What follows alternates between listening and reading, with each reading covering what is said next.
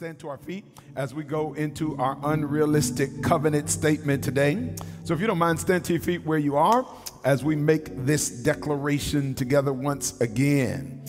Uh, let's make our, our declaration in faith. Any any unrealistic saints still in the room with us? Amen. Good to see y'all. Y'all y'all look so unrealistic today. Hallelujah.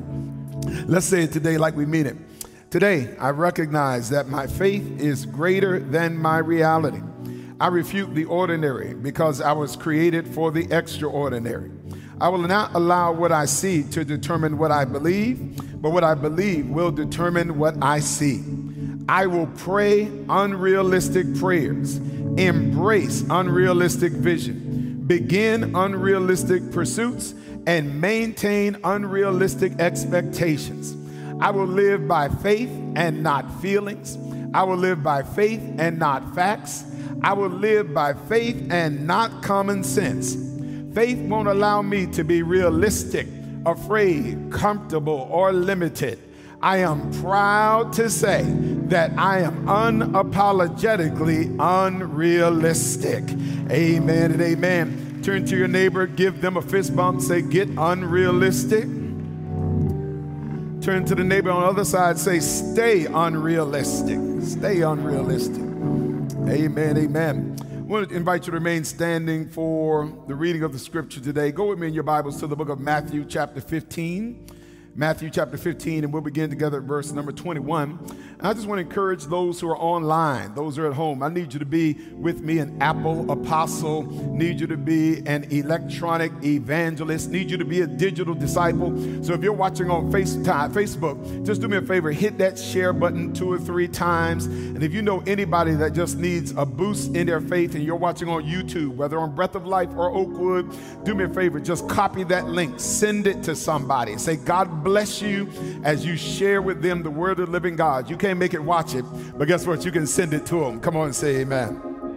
Go with me, Matthew chapter 15 and verse number 21. And when you get there, just let me hear you say amen. Matthew chapter 15 and verse 21. Now, let me just kind of share with you how we're going to do this message. Um, as I was kind of working through this message, I'll be honest with you, I realized, uh, Dr. Dent, I was doing a little bit too much for one sermon. And so I realized this sermon was going to be about two and a half hours. So what I'm going to do is I'm going to break this message up. Is that all right? And so what we're going to do is I'm going to give you installation one today. And then what we're going to do is we're going to break because I'm going to be addressing our graduates a little bit more directly. Uh, let's give an amen for all of our academy graduates next week. Amen.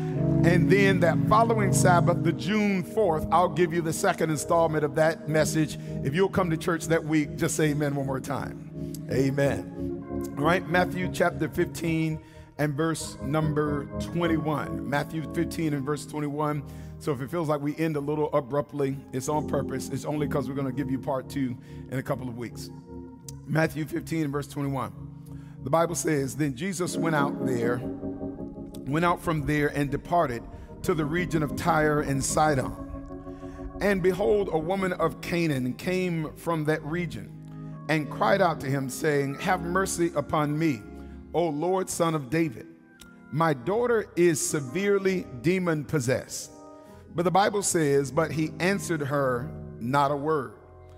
And his disciples came and urged him, saying, Send her away for she cries out after us. But he answered and said, I was not sent except to the lost sheep of the house of Israel.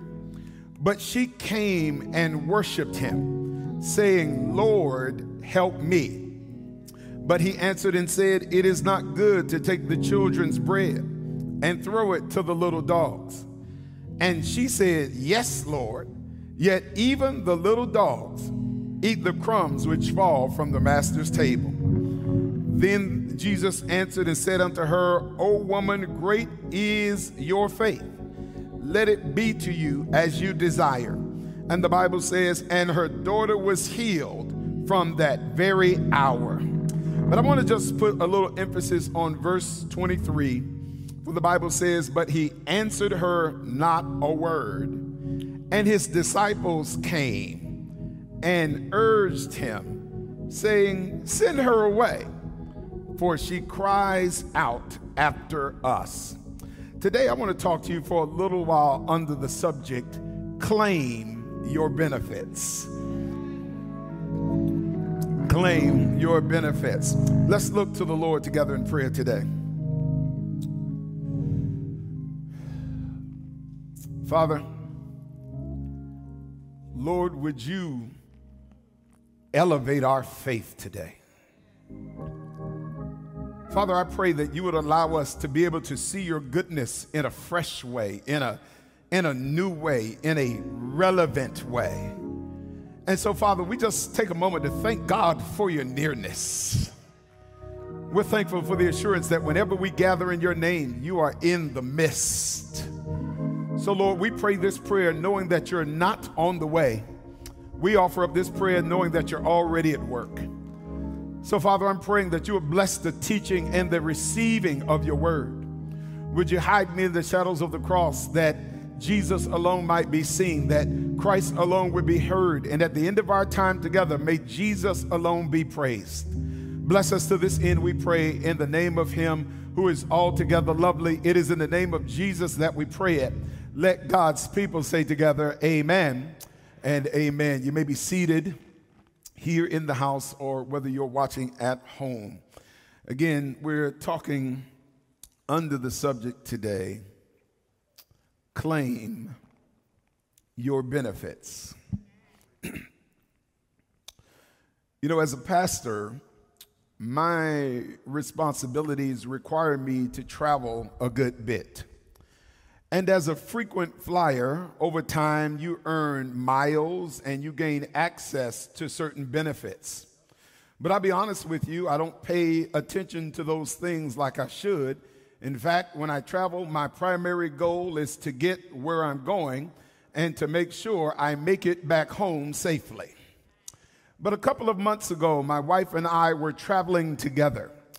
And well, while I was waiting in a long line to check one of my bags, I noticed that my wife was reading the verbiage on the sky priority lane. And after a while, she came to me and she says, Honey, why are we standing in this line? And of course, I replied that we are standing in this line so that we can check the bag.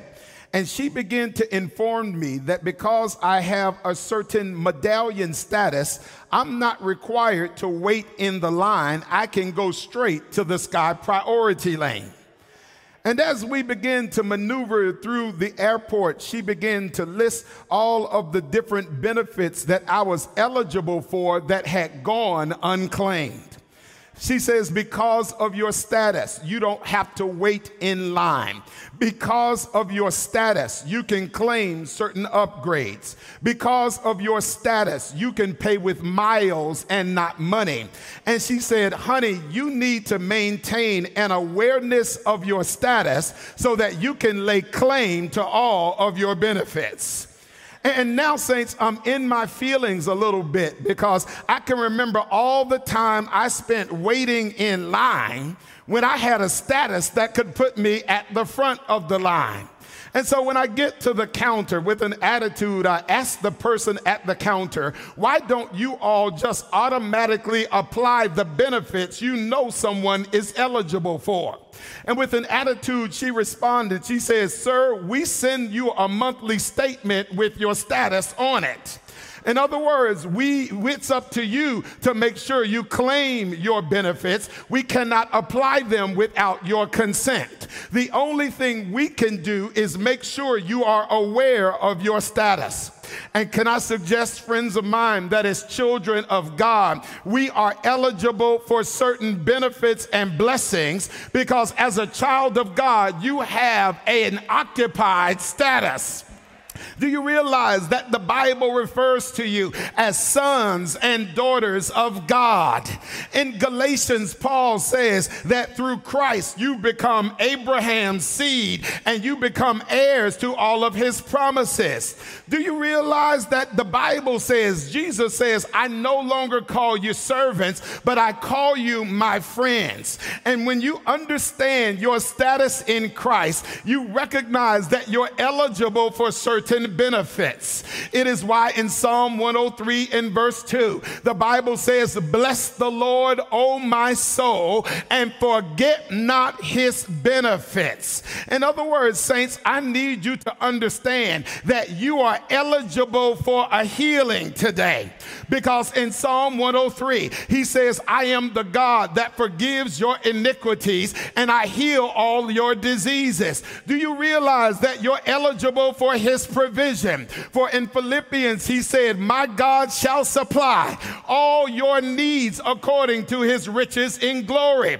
Do you realize you qualify for a personal security detail? For the Bible says, The angel of the Lord encamps about those that fear him.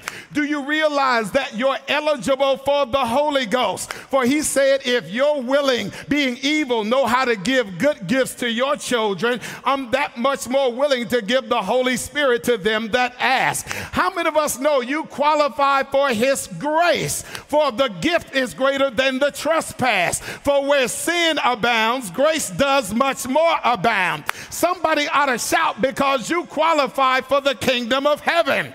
Because he said, If I go and prepare a place, I will come again and receive you unto myself. And see, part of unrealistic faith is understanding the status that has been assigned. When you know who you are to him and you know who you are in him, you realize that you don't have to wait at the back of the line. You've got priority in Jesus. And is there anybody that knows that because he's promised abundant life, you're eligible for an upgrade as soon as you abide in covenant with him? Are you hearing the word today? And so today, as we unpack this message briefly today, I'm praying that God begins to multiply your faith in unrealistic proportions today. And, see, friends of mine, in order to claim your benefits, there are just a few things that you've got to know. See, in order to claim your benefits, number one, the first thing that's got to happen is you've got to change the way you view Jesus Christ. In other words, saints, how many of us understand that your greatest benefit, hear me, is not what Christ does? Your greatest benefit is Christ Himself. Uh, let me say it to somebody on this side that your greatest benefit is not what He does. His great, your greatest benefit is Christ Himself. Now, now let me just be clear.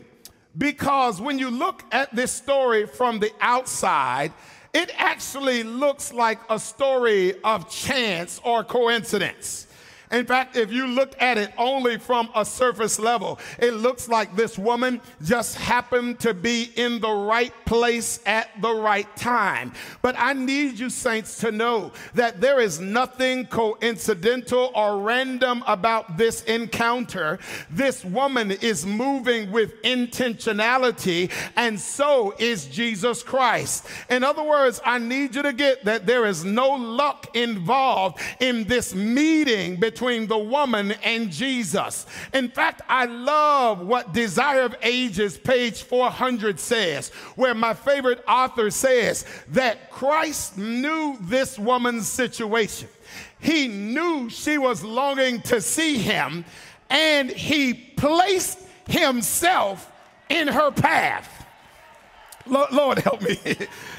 Uh, uh, let me just say to anybody who is searching for Jesus, I need you to know that before you ever start searching for Jesus, that Jesus was already searching after you. And, I need you to get that if you continue searching for Jesus, it's just a matter of time before he puts himself in your path. Are you hearing me today? Now, now I need you to get, because see, that statement provides some context about Jesus' response to the woman. In other words, what he does is he tests her faith by playing a little bit hard to get. But I need you to understand that he does not, she does not cajole Jesus to do something that he did not already want to do. In other words, it was to supply her need that Jesus showed up in this region in the first place. And see, friends, I hate to be redundant, but I'm doing it with purpose. Because, see, I need somebody to get that faith is not a crowbar that pries the hand of God open. In other words, I need you to get that faith is not something that strong arms God into doing something that God does not already want to do. In other words, Jesus places himself in her path because he came to bless. Y'all didn't get that. He, he's here to bless. It is his desire to bless. In fact, faith for her is simply laying claim to benefits, even though she is a Gentile and not a Jew. And see, a part of unrealistic faith, my friends, is getting to a place where you change your perception of who God is. Is there anybody that understands that God is an open hand and not a clenched fist? You, you see, the problem with some of us is the way that we look at God. We see God as a stingy Savior who only blesses those who are deserving of His merit and deserving of His grace. There are some of us that see God as a tyrannic, uh, a tyrannical dictator who is sovereign and not sensitive to our various needs. But the thing I need somebody to get today is that God's intentions for you are all good intentions. See, see, I love what he says in Jeremiah 29. He says, I know the thoughts that I think towards you thoughts to prosper you and not to harm you. My plan is to give you a future and a hope. Do you realize in John 10 and verse 10, he says, The thief comes not but to steal, kill, and destroy. But he says, I have come that you might have life and have it more abundantly. And James, he says, You have not because you ask not. But he says, Ask and it shall be given. Seek and it shall be found. Knock and it shall be opened unto you. But see, the problem with some of us, we're seeing God as the bank and not the cosigner. Ah, in other words, we see God as a loan officer that's going through all of your history with details and sending it to underwriting so that somehow they can figure out a reason not to approve you. But how many of us know that God is not the bank? God is the cosigner. And what the cosigner does is they risk their credit so that you can get approved. In other words, you have a cosigner because your credit is bad because you don't meet the approval. But how many of us know Jesus is the cosigner who says, I'm going to apply my perfect credit to your bad credit and you to get approved? Not because you're deserving, not because you're good, but because they're judging you based on my record. Are y'all hearing me today? And so we got to know that we have been approved because Jesus co signed for us. Are y'all hearing me today, saints? Second thing, friends of mine, that this story teaches us is that your greatest benefit, friends, is access to Jesus.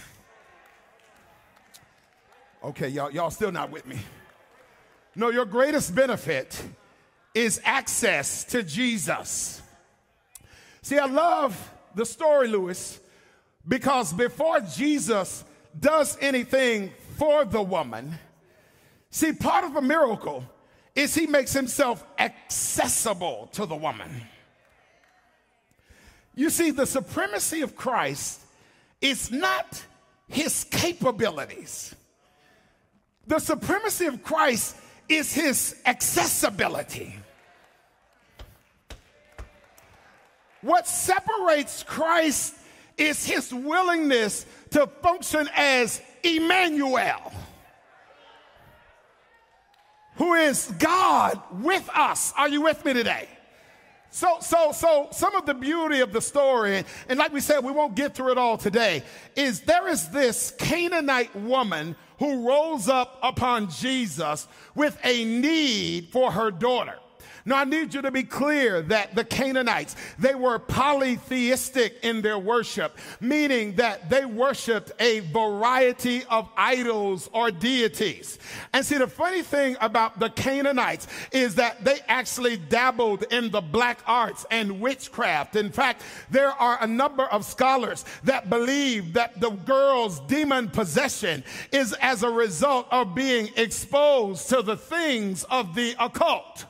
So that if you were to look in this woman's house, it would actually look like a haunted house where there are a number of inappropriate deities and spells and idols that would be erected in the name of her former belief system. In fact, when she rolls up upon Jesus, she's got half moon symbols and calls. She's even got uh, brands in her flesh that give credit and homage to the gods that she used to serve. But I need you to understand, in order to know the woman, what was the draw of idol worship. In other words, there was a reason that people worshiped idols. See, I need you to get, friends of mine, that these people, when they had a block of wood or a block of metal, they recognized that the idol was not God. The idol was the representation of their God. In other words, the purpose of serving an idol was to create a scenario where their God could feel close to them. Okay, y'all didn't get it. The purpose of an idol was to help create security. The purpose of an idol was to experience intimacy. The purpose of an idol was to feel man's need to have closeness with the divine. But understand the supremacy of Christ shows up because Jesus does not wait for the woman to get all the way into Jerusalem, but Jesus shows up in the woman's path to let the woman know that when life comes for you, you only got to get all the way to me, but I'm going to come and bring myself exactly where you are. In other words, before he does anything, the woman is impressed simply because she's given access. In other words, she can't get that from Baal. She can't get that from Dagon. She can't get that from Chemosh. You can only have that type of intimacy when you're in a relationship with Jesus. Are you hearing me today? And see, friends of mine, how many of us understand that your greatest blessing, it is not a house you live in, it is not the car you drive, it ain't the red bottoms on your feet. It is not the Louis on your arm. But your greatest benefit is unrestricted access to Jesus Christ. Oh, I, I thought y'all be shouting better than that today. Uh, is there anybody that's just thankful today that God hadn't put no restrictions on his access? He doesn't make you wait to call at a certain hour. He doesn't charge you by moment. But guess what? He says, whenever you call, early in the morning, late at night, in the middle of the noonday, even if you don't call in a number of years, whenever you call on my name, I'm going to grant access to my children. And see, friends, this is one of the under celebrated mercies of God. See, some of us will only praise God for things, but I'm just at a place where I praise God because I've got access. I praise God that the veil has been torn. I praise God that He is available to those that are seeking after Him. Are you hearing me today?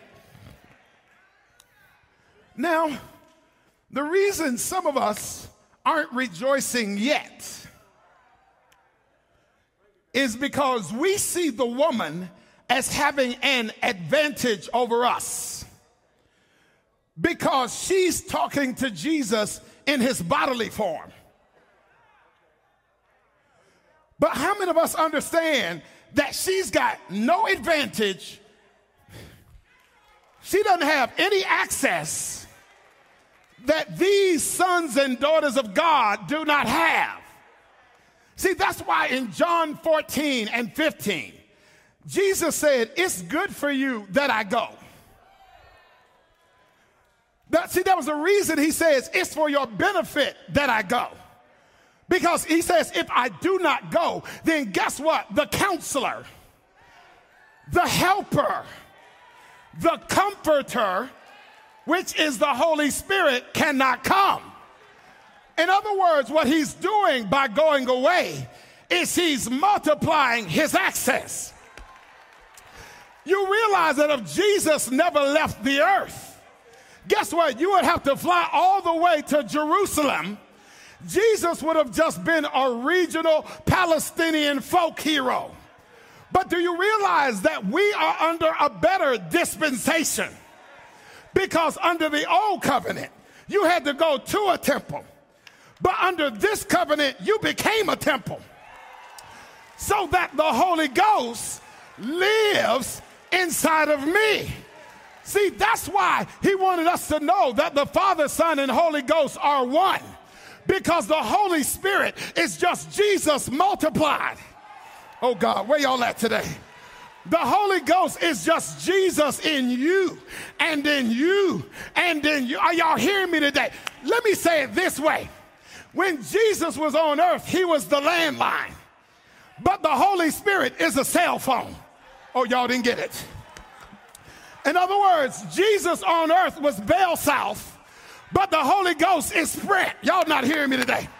Y'all remember the landlines where you had to go to the phone in order to have access. But when you got a cell phone, you can have access no matter where you are, no matter what you're doing. And when you got the Holy Ghost, He puts a cell tower on the inside of your heart. So I ain't got to go home to meet Him, I ain't got to come to church to meet Him. Wherever I am, I'm in His coverage map and I've got access. And in Jesus, there ain't no dead spots. Are y'all hearing the word today, friends? Can you hear me now? Are you hearing me today? Now, I gotta say, there is one problem that is affecting our access. And the problem is not with Jesus. Do you realize that Jesus is accessible to us? The problem is that we are not accessible to him. Oh, I know it's gonna get a little quiet in here today. See, see, the problem is not that we can't get in touch with Jesus. The problem is we so busy and we so impotent. And we got so many irons in the fire. The issue is that Jesus can't get access to our lives. It's amazing how Pew Research Center says that of most professed American Christians, that the average American Christian spends less than seven minutes a week in prayer. No, don't, don't raise your hand.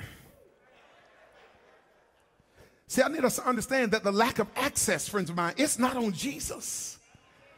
The lack of access is, is, is on us.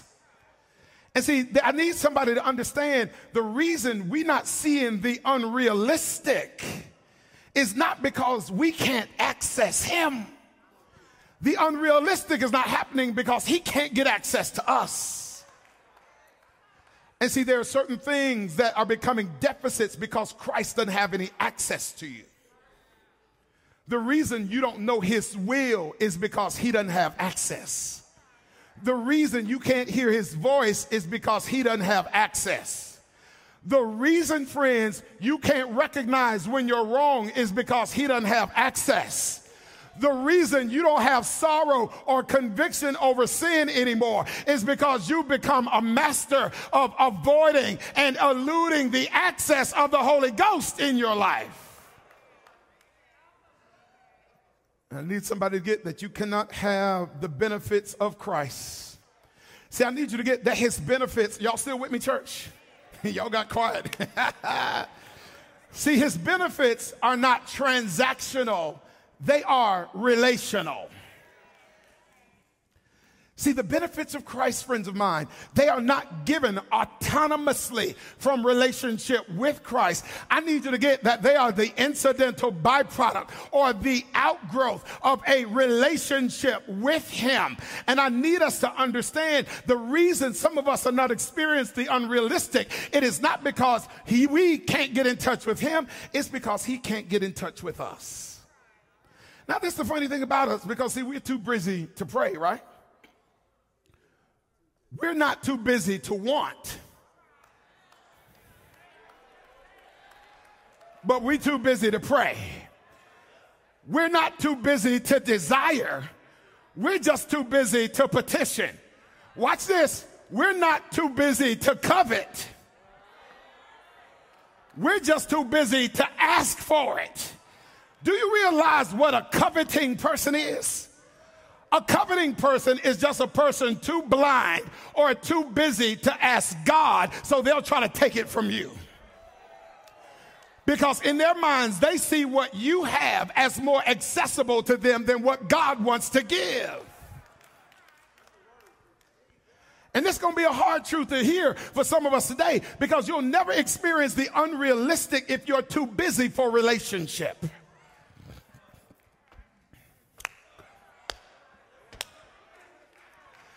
You see, God has set this thing up to where you can't get the unrealistic outside of relationship. Why? Because God knows that if He gives you things without relationship, that the things can't satisfy outside of relationship. Now, now there's somebody who say, No, Pastor, if, if I had a million dollars, I'd buy me some happiness. The devil is a lie. You can't buy it, maybe you can rent it. No, I'm just joking. Come on, say. But but what I'm saying is, if things, hear me say, if things could satisfy, then guess what? The wealthy would not need therapists, alcohol, drugs, or 10,000 life coaches to help them get through their privileged life. Are y'all hearing what I'm saying? Because things outside of relationship don't satisfy. Am I talking to anybody today? Ladies, help me out. See, whenever a young man proposes and he offers the ring to the girl, the reason she gets happy is not just for the ring. Am I talking right, ladies? What the ring symbolizes is the relationship.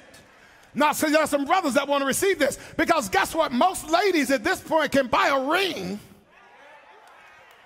They can afford a ring for themselves but understands that she don't want the thing if she ain't got no relationship.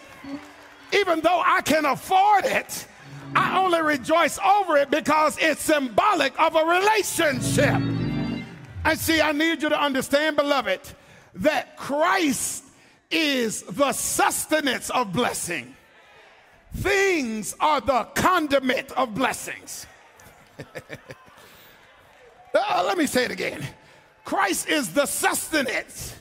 Things are the condiment. Now, there are certain condiments that I love, but apart from sustenance, they make me gag. Are y'all hearing what I'm saying? I mean, I love syrup, but I never eat it without pancakes. Come on now. How many of y'all like hot sauce? Oh, y'all too spiritual? But you don't eat hot sauce without your, your wings. Are y'all hearing me today? I like icing, but I don't want icing without cake.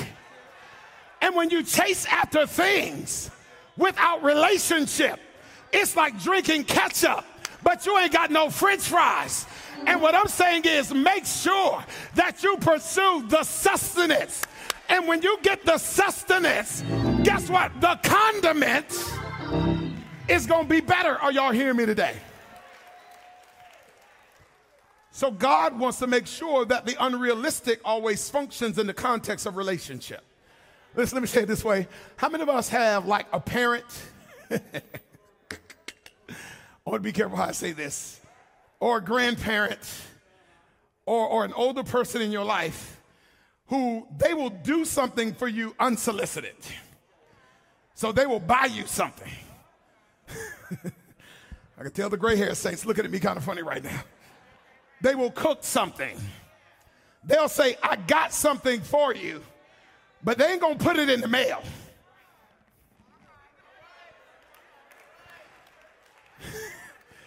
they gonna say, You're gonna have to come by here. Come on and come on and say, man. Y'all, we all know what's happening. They're gonna say, You're gonna have to come by here and pick this thing up.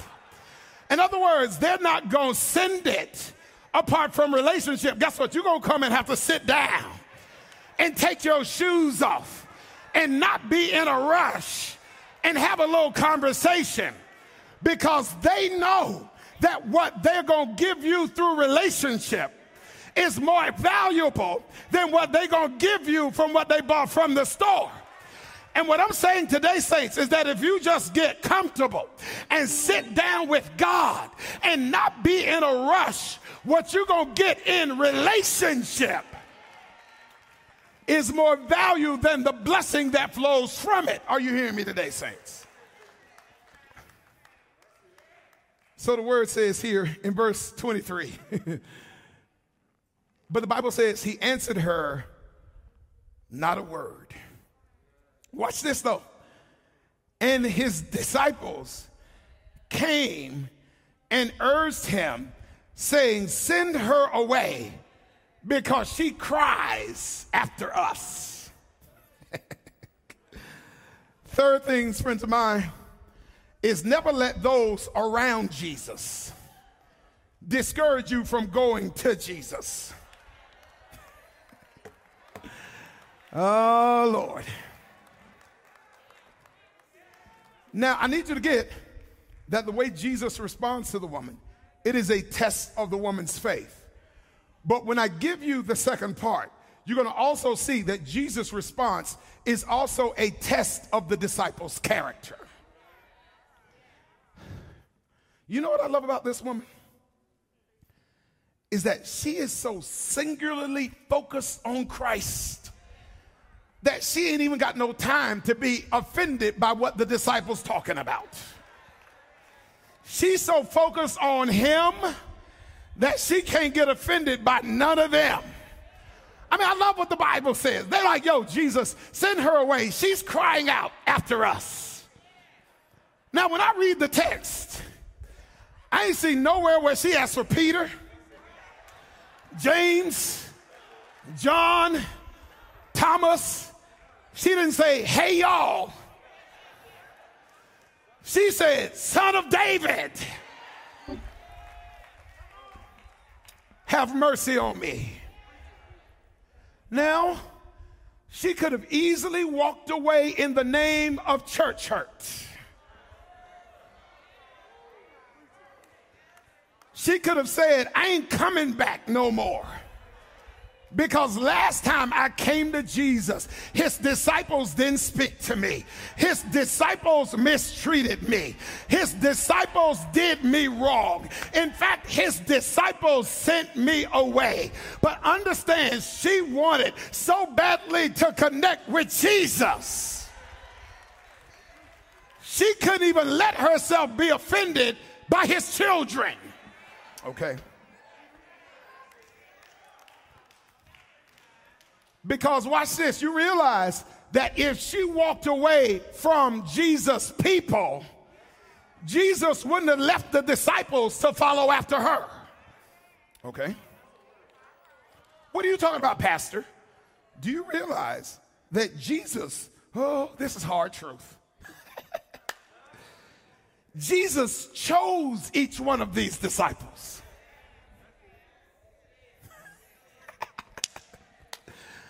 No, look, look how simple they acting right now.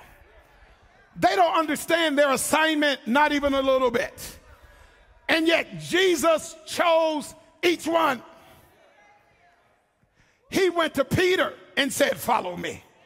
He went to Matthew and Andrew and said, Follow me and understand that as silly as his disciples are acting, as foolish as his disciples are acting, as mean as they are acting, guess what? They have all been hand selected by Jesus. Because, see, one of the things I need you to get, saints, is good news and hard news at the same time. Is how many of us understand that Peter says we are all being built up into a spiritual house? But do you realize that Jesus does not call us when we're finished? Jesus calls us while we're still under construction. But how many of us know that whenever you're passing through a construction zone, it can be hazardous? so that whenever you're in a construction zone, they make you wear a hard hat because stuff can be falling in a construction zone. You don't wear your cute shoes. You wear something that's kind of rugged because there's going to be some dirt in a construction zone. You don't walk around barefoot because guess what? There may be nails or screws in a construction zone. You don't just walk around grabbing stuff because there may be loose wires in a construction zone. You don't just lean up against a wall because you may get primer or paint on you in a construction zone. In other words, friends of mine, what I'm saying is that every now and then there's going to be some hurt that happens in the church. Why? Because the church is a construction zone. Oh, Lord. How many of us know that all the church is is a bunch of houses that are not yet finished? And guess what? Whenever you get offended, you don't give up on a house because it's still under construction. You give it grace because you know somebody is still working on it. Are y'all hearing me today? So when they act simple, you don't leave. Just say they under construction. When they don't speak to you, you don't bounce. Just know they under construction. When they act stupid, you don't catch against them. You recognize that they're just under construction. You don't get mad and walk away because you realize that they are just under construction. Now, watch this. How many of us are thankful that God deals with you, even though you're still under construction. Oh, where the real folk at? Tell the truth. You got some loose wires. Tell the truth. There's some dirt on your floor. Tell the truth. You got some paint that ain't finished. Tell the truth. The shingles ain't on the roof. Tell the truth. The finishes have not been complete. But I thank God that He didn't wait till I was done in order to go to the cross. The Bible says that while we were yet sinners, Christ died for the ungodly. He died while we were still under construction. And if God can put up with me while I'm under construction, it gives me an overflow of grace to put up with you even though you're under construction. Are y'all hearing me today, saints? So, what I'm saying is, beloved, I wish I could preach all the hurt out of the church. But there just ain't a sermon that good. Are y'all hearing what I'm saying? See, the beauty of the church is simultaneously the flaw of the church. The beauty of the church is that he gives everybody access. The hardship of the church is that he don't screen. Amen. Oh, y'all, y'all acting like y'all would have passed the test. Anybody thankful that he don't screen?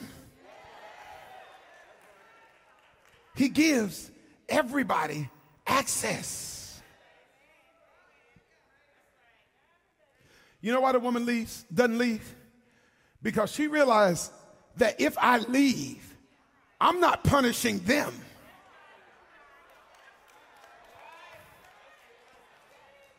If I leave, I'm actually denying myself. And it's crazy because some of us will hurt ourselves to try to show them something. But do you realize that even if she left, those same 12 disciples Jesus was going to keep working on them. See, I need you to understand that Jesus is going to correct his church. He's going to sanctify the church. He's going to uh, uh, uh, buffet the church. But the one thing he's not going to do, he's not going to abandon his church.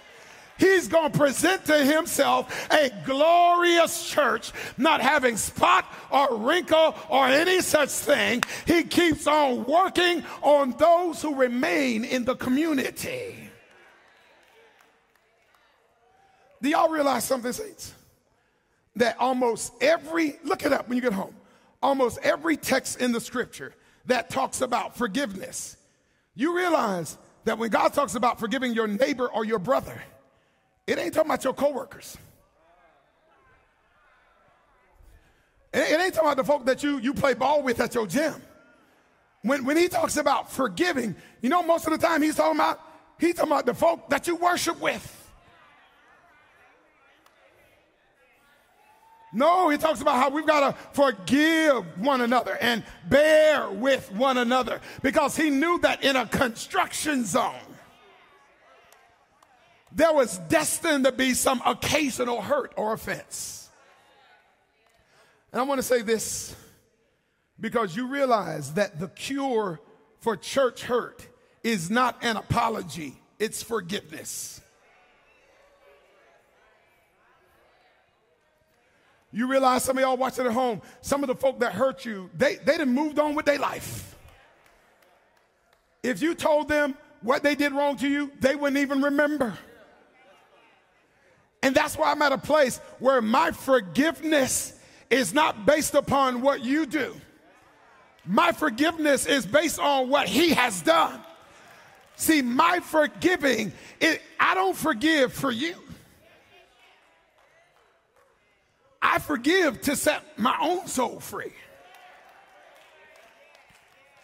As one writer says it, when you hold on to bitterness and unforgiveness, it's like you drinking poison and hoping they get sick. In other words, you don't punish yourself in order to get back at them. Are y'all hearing what I'm saying?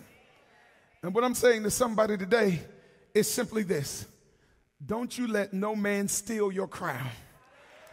Don't you let nobody take away your joy. Don't you let no offense you run you out of the house of God. In other words, if they didn't die for the church, guess what? Then they can't run you out of his church because you belong to Jesus Christ. Are y'all hearing me today, saints? And one of the things I love about Jesus is that what Jesus is doing in this story is he is literally in the way he moves, he's breaking down the priestly order. See, I need you to understand in the way Jesus moves, because he realized that if the lady was just talking to the disciples, she would have got sent away. But Jesus does not rely, allow the disciples to relay the message he puts himself in her path so he could hear it from her. Okay. He didn't set it up where she had to go through nobody. She could go directly to Jesus. Okay, y'all, now get it. Come here, Jay, real quick. See, see, I need y'all to see this thing. See, I need you to understand how a king normally rolled. Malcolm, can you help me with something? So, Malcolm, let me get you to hang over here for a second. Come on, Jay, hurry up. Come on, come on.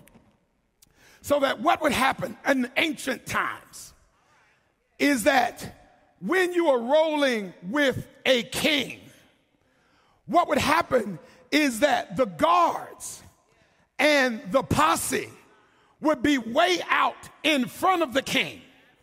So that if somebody wanted to step to the king, they couldn't get direct access to the king. So what would happen is he would have to tell it to me then I would have to go and speak to him for the king. And then guess what? The king would tell me what I'm supposed to tell him. But see, the problem with that system is that his request was dependent on how accurately I conveyed the message to the king. So if I was like the disciples and I didn't want him to talk to the king, I would distort the message so that the king would have sent him away. But notice that Jesus doesn't stand way back from the disciples. He's walking right with the disciples so that whatever he's got to say to me, he can say it directly to the king. In other words, the way Jesus moved was foreshadowing the fact that he was going to remove the middleman so that the petitioner could talk directly to the source, which is God. Okay, some of y'all still hadn't got it yet. You remember on the day that Jesus died, the very moment he gave up the ghost, it was during the season of Passover when the paschal lamb was about to be slain. And you realize that when Jesus said, It is finished, the Bible says that there was an invisible hand that tore the temple veil in half so that those who were once in the outer court were able to look right into the Holy of Holies. See, the Holy of Holies is where the Shekinah glory of God was. And how many of us know that Jesus was the Shekinah, clothed in human flesh? And when the veil got torn in half, it was saying that I don't need a mediator. I don't need a middleman. I don't need an intercessor. Why? Because I've got direct access to the King of Kings and the Lord of Lords. And is there anybody thankful today that when you've got a message for the Savior, you ain't got to send it with nobody else because you've got direct access to the King of Kings and the Lord of Lords because the greatest benefit is access and nearness and closeness to your Savior. Can the church say amen today? See, I want somebody to understand that your greatest blessing, my friend, is not just what He's capable of doing for you. Our greatest blessing, friends, is His divine desire to be next to you.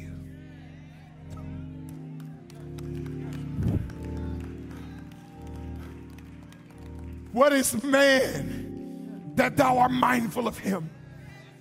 Or the Son of Man that you visit him? Is there anybody? Do you ever just get amazed that Jesus, He wants fellowship with you? that He wants intimacy with you, that He wants relationship with you. Christ in you is the hope of glory. The design of all mankind is to be able to fill the chasm that grew the size of eternity when Adam sinned. It put man at variance with God. It put us at odds with God. It put hostility between us and God. But because of Jesus, the gap got closed. And I don't have to go to a temple. I am the temple. And he doesn't just visit. He doesn't just come by every now and then, but he lives. Oh, bless you, Jesus. Hallelujah to the Lamb of God. Glory to the God who wants closeness. I praise you for nearness. I praise you that you're not on the way. I praise you that you're already at work. I praise you that when I call, it's not a long distance call because you've closed the gap, Jesus.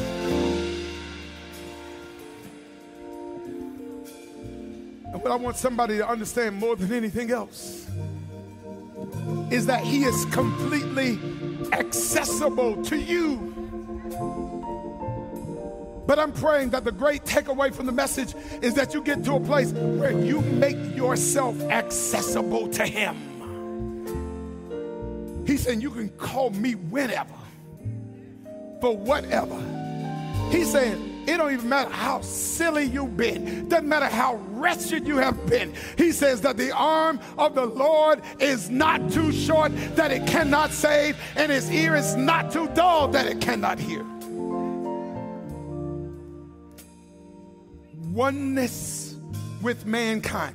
Do you realize in the earth made new, Revelation 21, behold, I saw a new heaven and a new earth, and the, and the old earth, heaven and the old earth were passed away, and there was no more sea. But you realize one of the beauties of the promises is where he says, Behold, I make all things new, and the tabernacle of God is with them.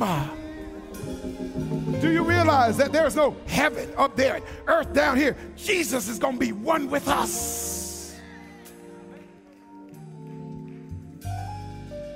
To be close to you, to draw you near, to have oneness with you is his desire. But we got to get to a place where oneness with him becomes our desire. From the top, the song says, Draw me close to you. Draw me close to you. Next part says to never let me go. Never let me go. I lay it all down again. I lay it all down again. Jesus, to hear you say that I'm your friend. To hear you say that I'm says that you are my desire. You are my desire. Says no one else will do.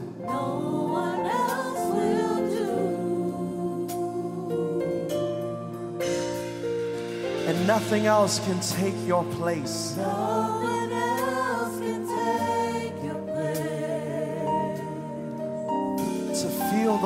warmth of your embrace.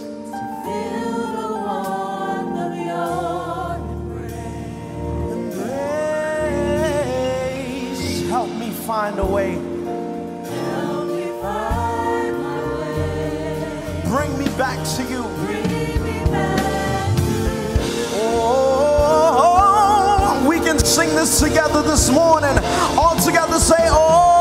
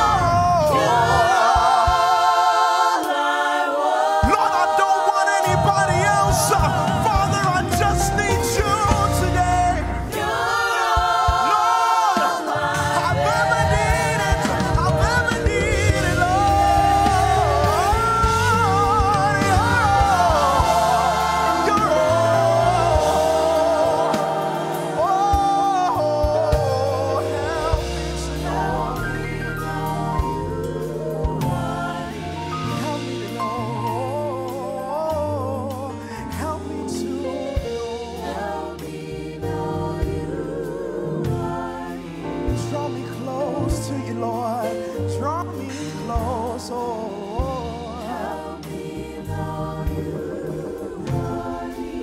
of you have been far away. You need to come closer to Jesus this morning. Help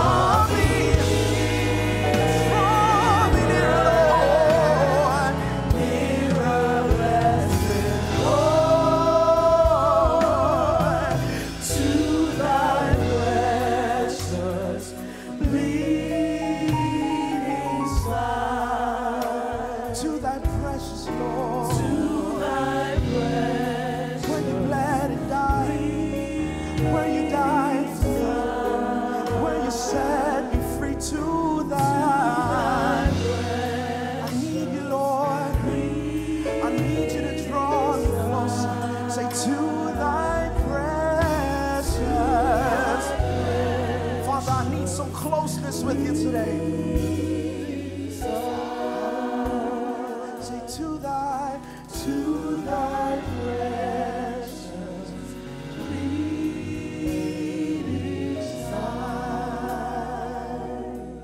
Right now, church, you're standing to your feet.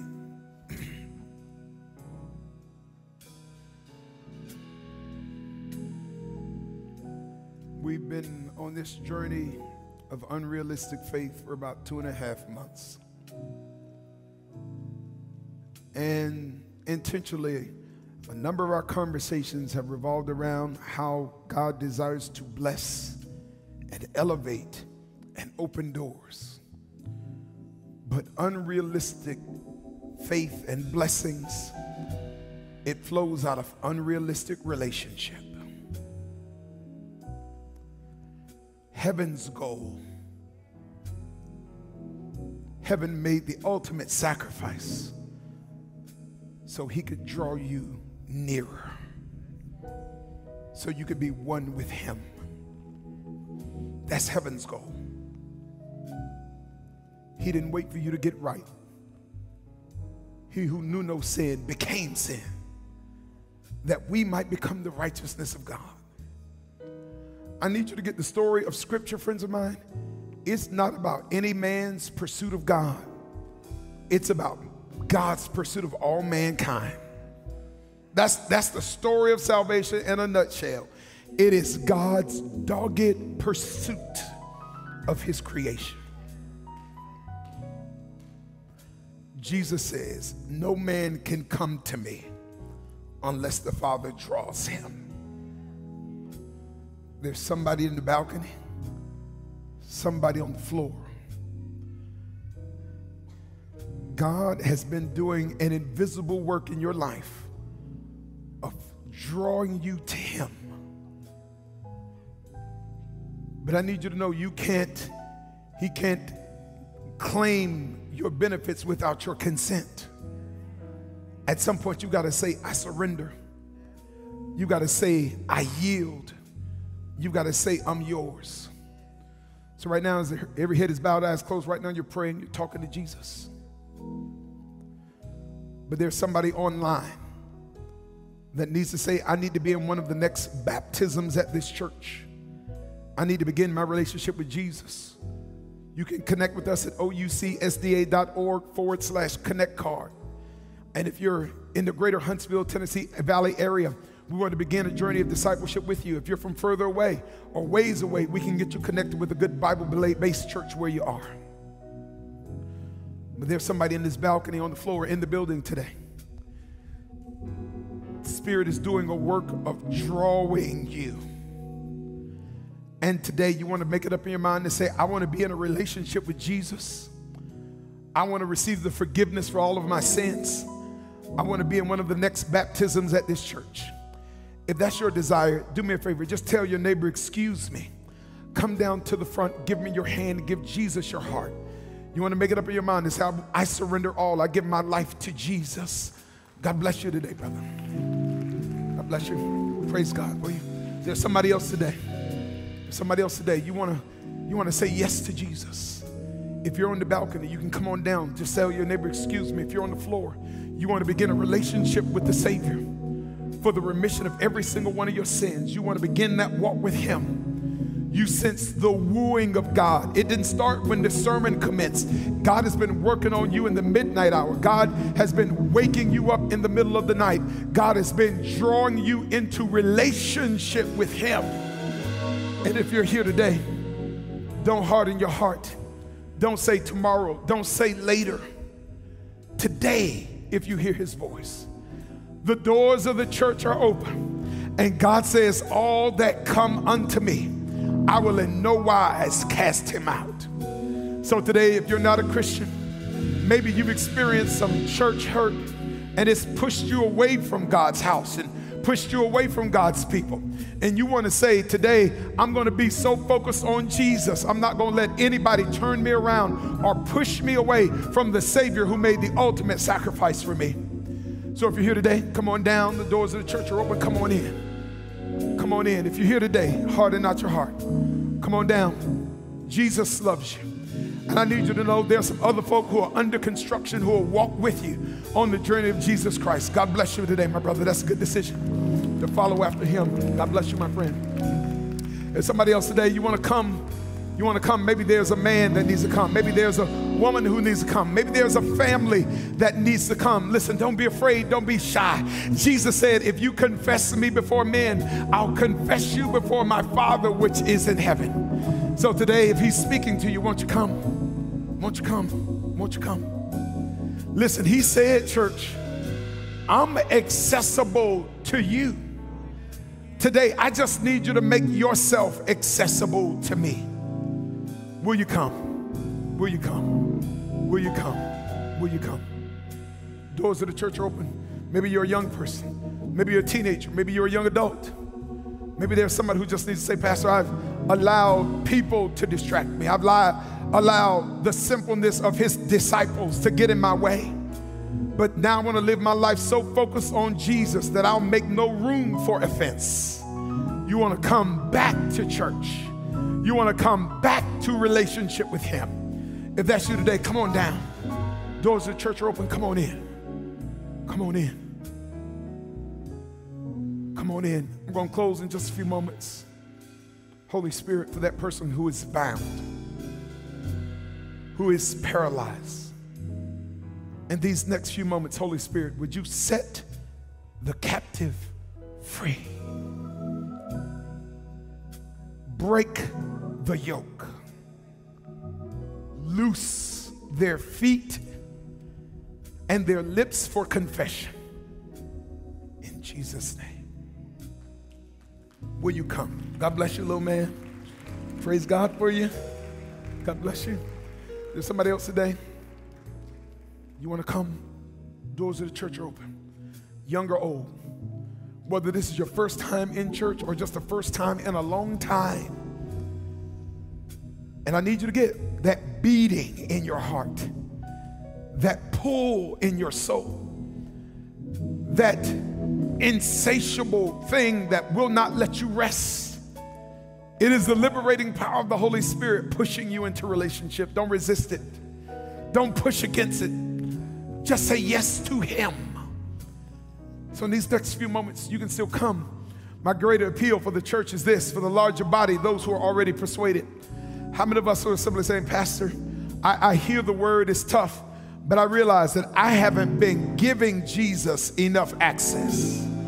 Maybe you pray and maybe you have a walk with God, but you're saying, I can, I can lay some stuff down to give him more access. I can cut off the TV and give him a little more access. I can put down my phone and give Jesus a little bit more access. I, I, can set aside this or that and make myself a little bit more available to him. And if that's your desire today, you're saying, Pastor, I agree. I'm standing in covenant. I just want to make myself more available to Jesus Christ. I want to make myself more accessible to him. You're just raising your hand and you're standing in agreement with covenant because as you make yourself more accessible, as you experience more unrealistic relationship, you'll see more unrealistic favor and blessings and an outpouring uh, uh, uh, abundantly flushed into your life today.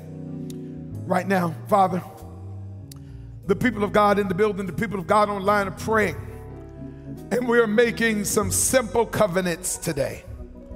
We're just making it up in our mind today to say, Lord, we're willing to put down some optional things,